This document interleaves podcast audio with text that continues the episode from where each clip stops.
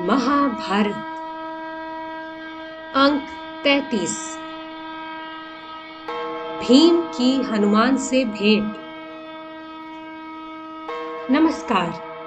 महाभारत की कहानियों की श्रृंखला में मैं रुचिरा चंद्रा आपका स्वागत करती हूँ।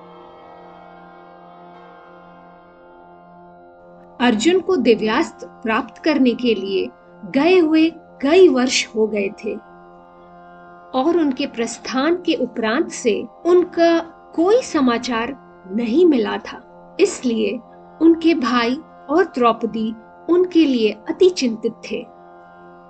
एक दिन अचानक ऋषि लोमश काम्यक वन में उस स्थान पर पहुँचे जहाँ पांडव ठहरे हुए थे।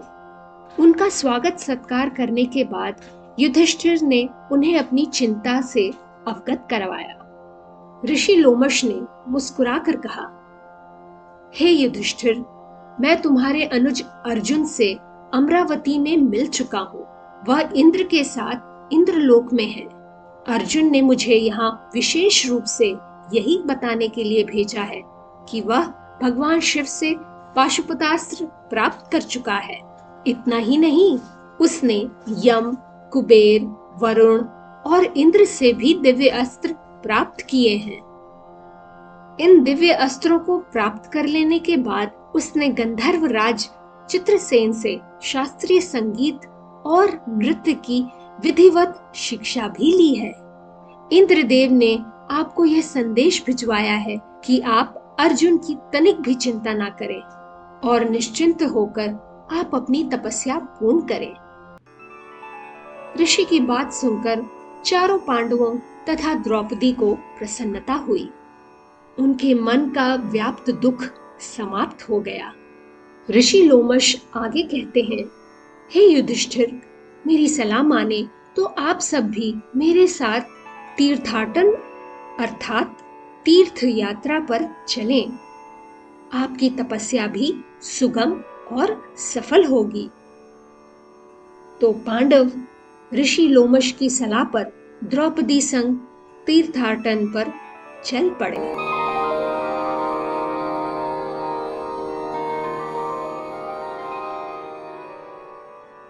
इस तीर्थ यात्रा को करते करते वे एक दिन पवित्र तीर्थ बद्रिकाश्रम पहुँचे।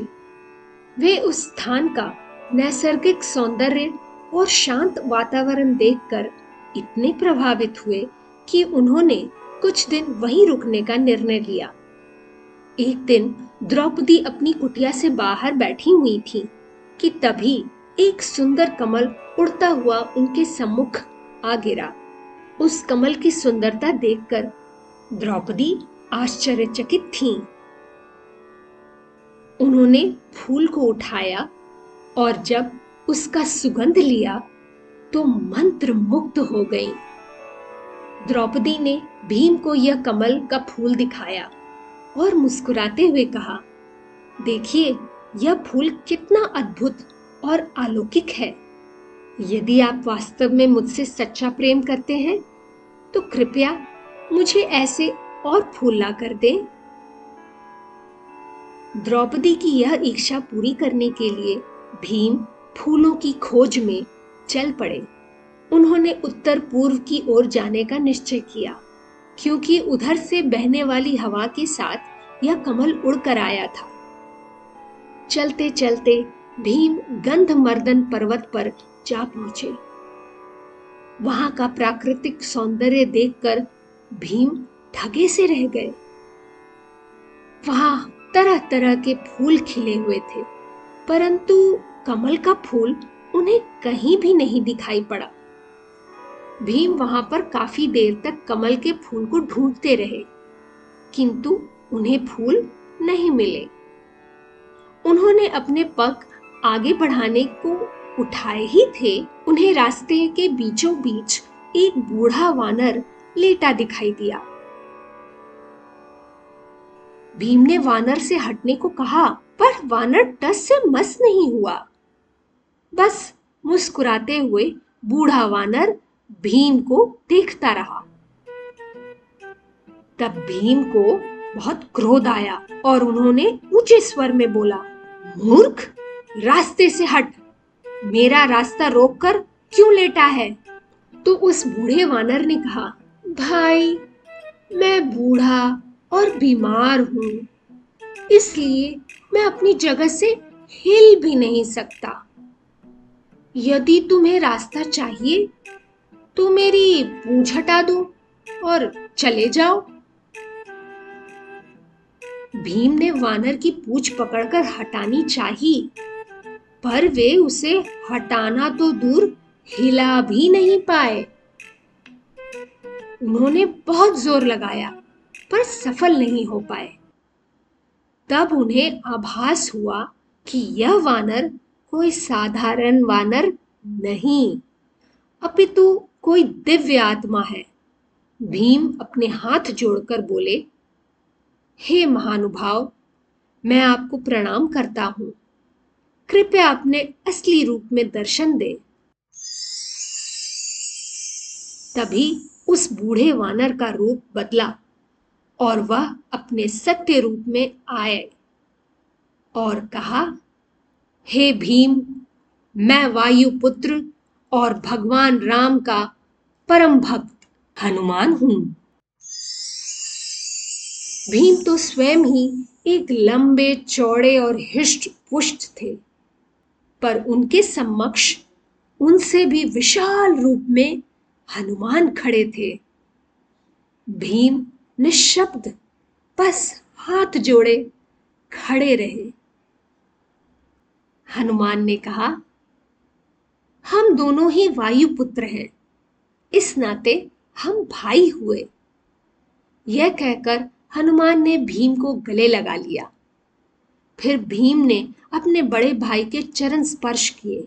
हनुमान ने उन्हें आशीर्वाद देते हुए कहा, भीम, मैं कौरवों के साथ युद्ध में तुम्हारी सहायता करूँगा। जब भी तुम अपने किसी शत्रु पर वार करोगे तो मैं उसे डराकर हतोत्साहित कर दूँगा। विजयी भव। भीम, यह आशीर्वाद पाकर गदगद हो गए। उन्होंने हनुमान से विदा लेते हुए कमल के फूलों के बारे में पूछा। हनुमान ने उन्हें बताया कि कमल के फूल कुबेर के उद्यान में मिलेंगे और इसके साथ ही वहाँ जाने का रास्ता भी बताया। भीम ने अपने बड़े भाई हनुमान के चरण छूकर उनसे आज्ञा ली और कुबेर के उद्यान की ओर चल पड़े।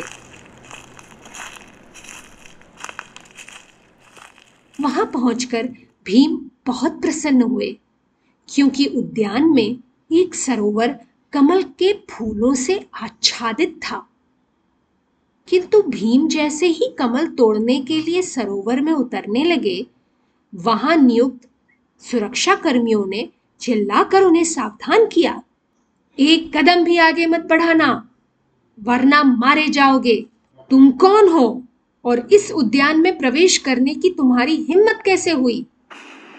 चेतावनी सुनकर भीम हैरान हो गए, पर धैर्य नहीं छोड़ा। वे विनम्रता से बोले, मैं यहाँ आपके उद्यान या सरोवर को कोई नुकसान पहुँचाने नहीं आया हूँ। मुझे बस थोड़े से कमल के फूल चाहिए। यदि आप मुझे कुछ फूल दे देंगे तो मैं आपका आभारी रहूँगा। भीम की विनम्रता का, कुबेर के सुरक्षा कर्मियों पर कोई प्रभाव नहीं पड़ा। उल्टा, वे उन पर आक्रमण करने लगे। भीम ने भी अपनी गदा से उनके वारों को निरस्त कर दिया। जब सुरक्षा कर्मियों को आभास हुआ कि वे भीम को रोक नहीं पाएँगे तो वे भागे भागे कुबेर के पास गए और उन्हें पूरी बात बताई। कुबेर जान गए कि भीम क्या चाहते हैं। उन्होंने अपने सैनिकों से कहा, जाओ, भीम को कमल के फूल देकर उनसे क्षमा मांगो। सैनिकों ने आज्ञा का पालन किया। भीम कमल लेकर लौट आए और उन्होंने द्रौपदी को ये पुष्प दिए। आज की कथा यहीं तक। तो आगे आने वाले अंकों में हम पांडवों ने कैसे अपने वनवास के आगे के दिन बिताए, यह जानेंगे। जुड़े रहिए इनिशिएटिव सस्मित किड्स चैनल पर, मेरे यानी रुचिरा चंद्रा के साथ। तो अगले अंक तक, नमस्कार।